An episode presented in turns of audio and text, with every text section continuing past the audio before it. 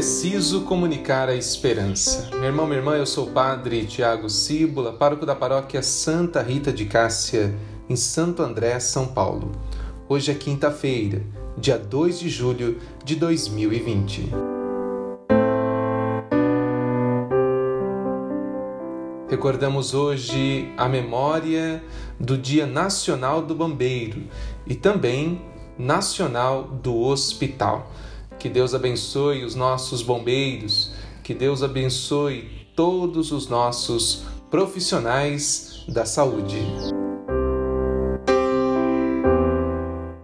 Estamos refletindo sobre as catequeses do Papa Francisco sobre a esperança cristã. Hoje, na 25ª catequese, vamos refletir sobre a paternidade de Deus como fonte da nossa esperança. Diz o Papa: havia algo de fascinante na prece, na oração de Jesus. Algo tão fascinante que certo dia os seus discípulos pediram para serem iniciados nela. O episódio encontra-se no Evangelho de Lucas, que entre os evangelistas é aquele que mais documentou o mistério de Cristo orante. O Senhor rezava. Os discípulos de Jesus ficam impressionados, porque ele, especialmente de manhã e à noite, se retira em solidão e se emerge em oração. E por isso, um dia pedem-lhe que também a eles lhes ensine a rezar. Meu irmão, minha irmã, você tem pedido a Jesus que te ensine a rezar? Você tem reconhecido este amor de Deus por você? Diz o Papa, é então que Jesus transmite aquela que se tornou a oração cristã por excelência, a oração do Pai Nosso. Na verdade, Lucas, em comparação com Mateus, restitui-nos a prece de Jesus de uma forma um pouco abreviada, que começa com uma simples invocação: Pai. Uma palavra repleta de significado. Pai.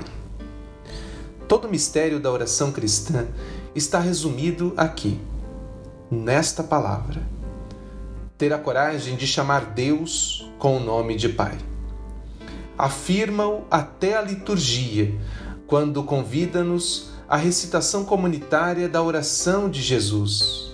Utiliza a expressão ousamos dizer.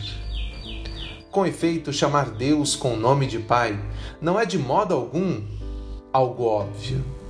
Seríamos levados a usar os títulos mais elevados, que nos parecem mais respeitadores da sua transcendência. Ao contrário, invocá-lo como pai, coloca-nos numa relação de familiaridade com ele. Como uma criança se dirige ao seu pai, consciente de ser amado e cuidado por ele. Esta é a grande revolução que o cristianismo imprime na psicologia religiosa do homem. O mistério de Deus, que sempre nos fascina, nos faz sentir pequenos, mas não nos assusta, não nos esmaga, não nos angustia. Esta é uma revolução difícil de aceitar na nossa alma humana. A tal ponto que, até nas narrações da ressurreição, se diz que as mulheres, depois de ter visto o túmulo vazio e o anjo, fugiram. Fugiram trêmulas e amedrontadas.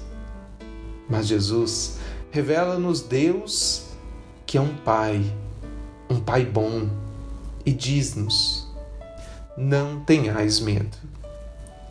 Pensemos na parábola do Pai Misericordioso, capítulo 15 do Evangelho de São Lucas. Jesus narra a história de um pai que só sabe ser amor para os seus filhos. Um pai que não castiga o filho pela sua arrogância e que é capaz até de lhe confiar a sua parte da herança, deixando ir embora de casa. Deus é Pai, diz Jesus, mas não à maneira humana, pois não há pai algum neste mundo que se comportaria como protagonista dessa parábola. Deus é pai. Deus é pai ao seu modo. É um pai bom, indefeso diante do livre-arbítrio do homem, só capaz de conjugar o verbo amar. Quando o filho rebelde, depois de ter desperdiçado tudo, finalmente volta para casa, aquele pai não aplica critérios de justiça humana, mas sente, antes de tudo, a necessidade de perdoar. E com o seu abraço, leva o filho a entender que durante todo aquele longo tempo de ausência lhe faz falta, fez dolorosamente falta ao seu amor de pai. Que mistério insondável, diz o Papa. É um Deus que nutre este tipo de amor pelos seus filhos. Talvez seja por esta razão que, evocando o centro do mistério cristão, o apóstolo Paulo não tem coragem de traduzir em grego uma palavra que Jesus em aramaico pronunciava, Abba. No seu epistolário, ou seja, na sua coleção de epístolas, nas suas cartas, São Paulo aborda duas vezes este tema e por duas vezes deixa aquela palavra não traduzida, da mesma forma como brotou dos lábios de Jesus, Abá, um termo ainda mais íntimo do que pai, e que alguns traduzem como papá, papai, papaizinho. Queridos irmãos, queridas irmãs, ouvintes do podcast, nunca estamos sós. Podemos estar longe, ser hostis, podemos até professar-nos sem Deus, mas o Evangelho de Jesus Cristo revela-nos que Deus não consegue estar sem nós. Ele nunca será um Deus sem um homem. É Ele que não pode estar sem nós e este é um grande mistério. Deus não pode ser Deus sem um homem. Este é um grande mistério. E esta certeza é a fonte da nossa esperança, que encontramos conservada em todas as invocações do Pai Nosso. Quando temos necessidade de ajuda, Jesus não nos diz para nos resignarmos e nos fecharmos em nós mesmos mas para nos dirigirmos ao Pai, pedindo a Ele com confiança. Todas as nossas necessidades, das mais evidentes e diárias, como a comida, a saúde, o trabalho, até aquela de sermos perdoados e ajudados nas tentações, não são o espelho da nossa solidão. Ao contrário, há um Pai que nos olha sempre com amor e que certamente não nos abandona. Convido você a realizar a sua oração pessoal, recordando este Deus que nos ama, este Deus que caminha conosco, este Deus que, mesmo diante das nossas limitações humanas, dos nossos fracassos, das nossas incoerências, continua a amar-nos e cuidar de cada um de nós. Sete segundos para você falar com Deus.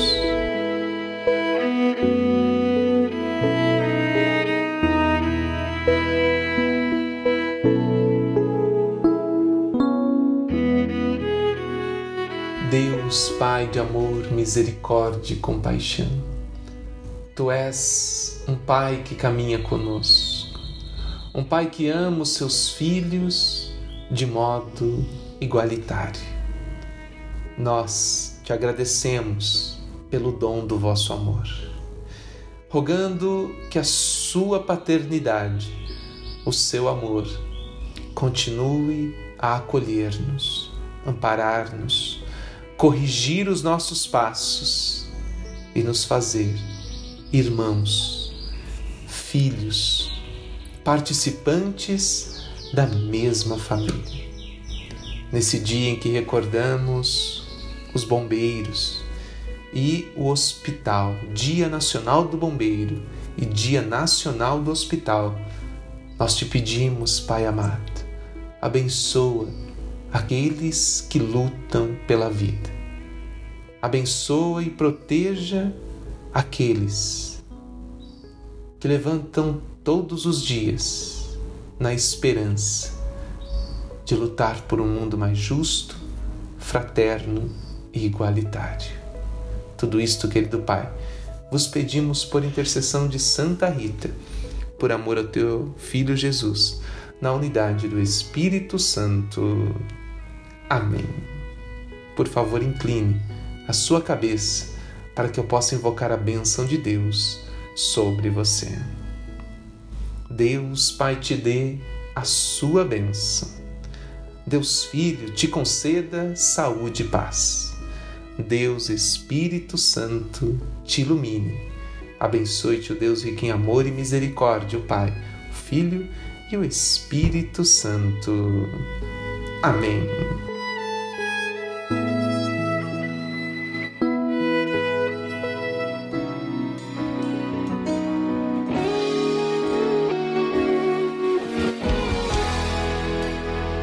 Muito obrigado pela sua participação. Nós estamos chegando ao final destas reflexões sobre a esperança cristã. Que possamos pedir a Deus a graça do Espírito Santo para que possamos encontrar novos meios, novas ferramentas para levar o Evangelho até o seu coração. Convidamos você no próximo sábado às 20 horas à Igreja Doméstica online no seu lar. Estejamos juntos. Força e coragem. Você não está sozinho. A igreja está com você. É preciso comunicar a esperança. Comuniquemos a esperança cristã. Tenha um bom dia, uma boa tarde, uma ótima noite. Até amanhã.